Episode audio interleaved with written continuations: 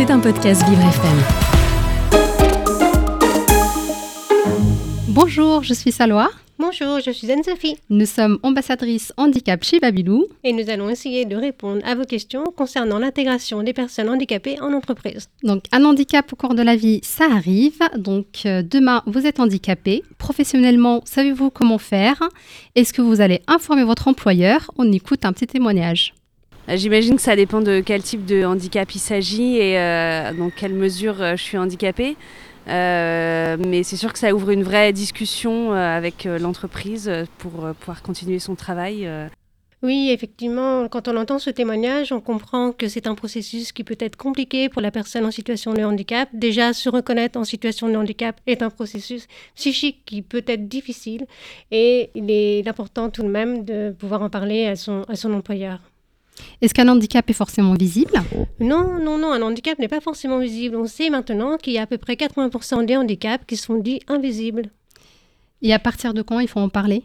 Il faut en parler le plus tôt possible. À partir du moment où la salariée se sent en difficulté par rapport à son handicap ou que son handicap devient invalidant pour son poste de travail, il faut absolument en parler le plus rapidement possible. Déjà parce que le processus administratif de reconnaissance de travailleurs handicapés est un processus qui est très long, mais surtout parce qu'il ne faut pas que la salariée se sente en difficulté par rapport à son poste de travail et se sente en difficulté par rapport à son employeur, son employeur ait une idée un petit peu négative par rapport à la salariée. C'est une situation qui ne doit pas exister.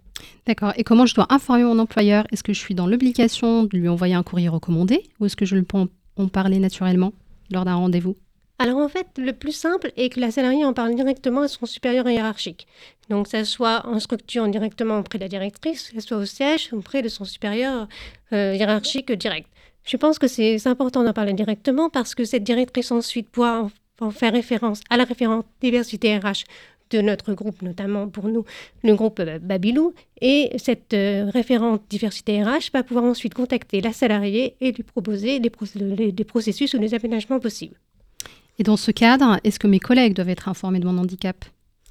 Alors, est-ce que les collègues doivent être informés du handicap? Je pense que c'est une, question que la salariée doit se poser. S'il y a un aménagement, je pense qu'il est préférable que la salariée puisse en parler directement auprès, lors d'une réunion d'équipe auprès de son équipe, de manière à ce qu'il y ait une meilleure compréhension de sa situation et éventuellement un aménagement qui peut se faire dès le début. J'entends que c'est une procédure qui prend beaucoup de temps, donc plusieurs mois, voire même des années. Est-ce qu'il existe des possibilités d'aménagement avant d'avoir sa reconnaissance travailleur handicapé en entreprise ou pas? Alors, la reconnaissance travailleur handicapé en soi est un processus administratif qui est très long, qui effectivement donc, prend, prend beaucoup de temps. Et comme c'est très long, donc la salariée peut avoir le droit, bien sûr, à des petits aménagements de poste au sein de la structure. Par exemple, il y a la situation d'une personne qui est malvoyante. Elle, a eu, elle, a, elle en a parlé directement à son équipe et l'équipe a accepté d'écrire plus gros sur les cahiers de transmission euh, pour parler avec les parents ce qui est une chose qui euh, facilitait euh, le travail de, de la personne. Très bien, merci Anne-Sara. On espère avoir pu vous aider pour en parler à votre employeur en toute simplicité. Merci beaucoup. Au revoir. Bonjour, je suis Doria. Bonjour, je suis Laura et on travaille ensemble dans une entreprise de crèche, Babylou. Aujourd'hui, on va vous proposer que, on va vous prouver que travailler en crèche quand on a un handicap, c'est possible. Donc on a posé la question aux gens dans la rue. On leur a demandé combien de personnes en situation de handicap dans les entreprises en France. À votre avis, le taux d'emploi des personnes handicapées dans les entreprises, euh, il est de combien? Oh là là, il est malheureusement très faible. Il doit être à peu près euh, allez, 20%. Les a priori, on l'a vu dur dans notre pays. En réalité, c'est 3,5% des salariés en situation de handicap qui travaillent dans les entreprises françaises, alors que la loi impose 6%.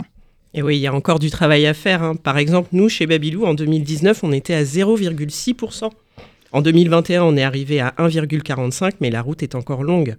Du coup, on a posé une deuxième question aussi euh, dans la rue. hein. Donc, euh, peut-on travailler en crèche avec des enfants de moins de 3 ans lorsqu'on est en situation de handicap Si je vous dis euh, garde d'enfants, notamment dans les crèches, les tout petits enfants, est-ce que ça vous paraît compliqué avec un handicap? Bah, si c'est un poste adapté, non, ça peut très bien se passer, oui. Moi, personnellement, avec mes enfants, ça me poserait pas de problème. Après, tout dépend du handicap, évidemment, mais euh, pour- en l'occurrence, ça poserait pas de souci. Et oui, ils ont raison. Oui, c'est possible de travailler en crèche lorsqu'on a un handicap. Et en plus, on a plein d'exemples. On a un exemple même très concret. Jessica, malentendante, a été recrutée en tant qu'éducatrice de jeunes enfants dans une crèche de Bois-Colombes. Pour l'accompagner, dès son intégration, des signaux lumineux ont été mis en place dans la crèche et une formation langue des signes a été proposée à l'ensemble de l'équipe. Jessica a donc bien pris son poste au sein de la crèche et, après trois ans, a même évolué sur un poste de directrice. C'est une super expérience et des situations comme celle de Jessica sont de plus en plus fréquentes. Du coup, pour continuer sur cette lancée, euh, en plus de la référente diversité, Babylou a créé un réseau d'ambassadrices handicap pour sensibiliser les salariés à cette question et les accompagner, euh, en tout cas accompagner ceux qui en ont besoin au plus près. Et nous sommes 11 ambassadrices volontaires et engagées réparties sur toute la France. On a mis en place un certain nombre d'actions qu'on ne pourra pas détailler, mais qui repartent de la qui couvrent toute la carrière d'un collaborateur, le job dating, des webinars, des formations recrutement. Ça existe donc chez Babylou et ça devrait exister partout. Bonjour, je suis Victoria Vidal, responsable diversité et inclusion chez Babylou, un groupe de crèches d'entreprise présent sur tout le territoire français et à l'international. Aujourd'hui, je suis avec Aurélie, directrice d'une crèche Babylou de 55 berceaux dans le 91. Et la semaine dernière, Aurélie s'est prêtée au rôle de recruteur à l'occasion d'un job dating spécialement dédié aux chercheurs d'emploi en situation de handicap, qui a eu lieu dans les locaux de Babylou à Bois-Colombes, en partenariat avec le Pôle emploi et le Cap emploi. À cette occasion, les candidats ont pu découvrir Babylou, nos valeurs autour de la pédagogie, de l'accompagnement de l'enfant et rencontrer nos équipes. Aurélie, vous étiez sur place, est-ce que vous pouvez nous en parler? Effectivement, Victoria, j'ai pu participer à cet événement en tant qu'ambassadrice handicap. Même s'il s'agit d'un entretien classique, il n'est pas simple d'aborder le sujet du handicap sans être trop intrusif. Justement, on est allé vous demander, à vous, auditeurs, comment vous aborderiez le sujet depuis combien de temps, si je suis né avec ou autre, euh, comment, euh, s'il euh, m'affecte dans mon autonomie de tous les jours? De quel handicap il s'agit? Et quelles sont les contraintes du coup ou les avantages? Vous avez les qualifications, je vous prendrai de préférence. Et vous Aurélie, comment vous avez abordé le sujet? Eh bien, lors de l'entretien, je vais plutôt aborder les besoins spécifiques dont ils auraient besoin pour pouvoir occuper le poste, euh, plutôt que d'aborder directement leur handicap. Il faut savoir qu'il n'y a que 15% euh, des situations qui nécessitent un aménagement de poste. Mais d'après vous, est-ce qu'on peut réellement travailler chez Babylou en étant en situation de handicap? Oui, tout à fait. On peut travailler chez Babylou en étant en situation de handicap. On a d'ailleurs 119 collaborateurs concernés et la plupart travaillent en crèche. En revanche, il y a une réalité de terrain qu'on ne peut pas ignorer. Nos métiers demandent de la mobilité, des ports de charge, une attention particulière où malheureusement les, aménagements sont limités et parfois cela ne correspond pas forcément au projet du candidat rencontré. Euh, j'ai pu, lors de ce job dating, être dans cette situation face à une candidate qui était agent hospitalier et qui souhaitait travailler auprès de la petite enfance.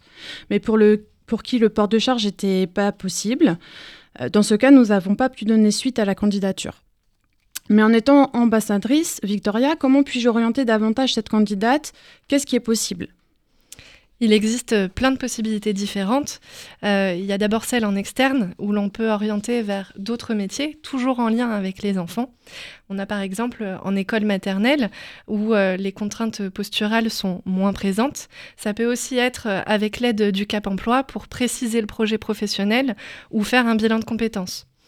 Ensuite, on a euh, évidemment tout ce qui est mis en place par Babylou. Euh, nous accueillons par exemple euh, des personnes en immersion professionnelle afin de les accompagner dans leurs projets. nous souhaitons également, en mai-juin 2023, proposer des stages de 5 à 15 jours pour des personnes en reconversion professionnelle, pour qu'ils viennent découvrir nos métiers au siège, mais surtout dans les crèches. C'est un pilote qui, euh, on l'espère, va être euh, un succès pour pouvoir le reproduire aussi souvent que possible. Et euh, dernièrement, on a signé un partenariat avec l'association Arpège qui rapproche les jeunes en situation de handicap des entreprises et on souhaite, grâce à eux, créer des vocations en ouvrant nos portes. Toutes ces actions, elles sont rendues possibles grâce au réseau des ambassadrices handicap Babylou euh, dont vous faites partie et permettent de sensibiliser nos managers en interne, mais on l'espère aussi à l'externe. Et on remercie euh, Vivre FM de nous avoir donné ce temps de parole pour aborder ces sujets qui sont essentiels et on l'espère avoir touché un maximum de personnes. Merci. C'était un podcast Vivre FM. Si vous avez apprécié ce programme, n'hésitez pas à vous abonner.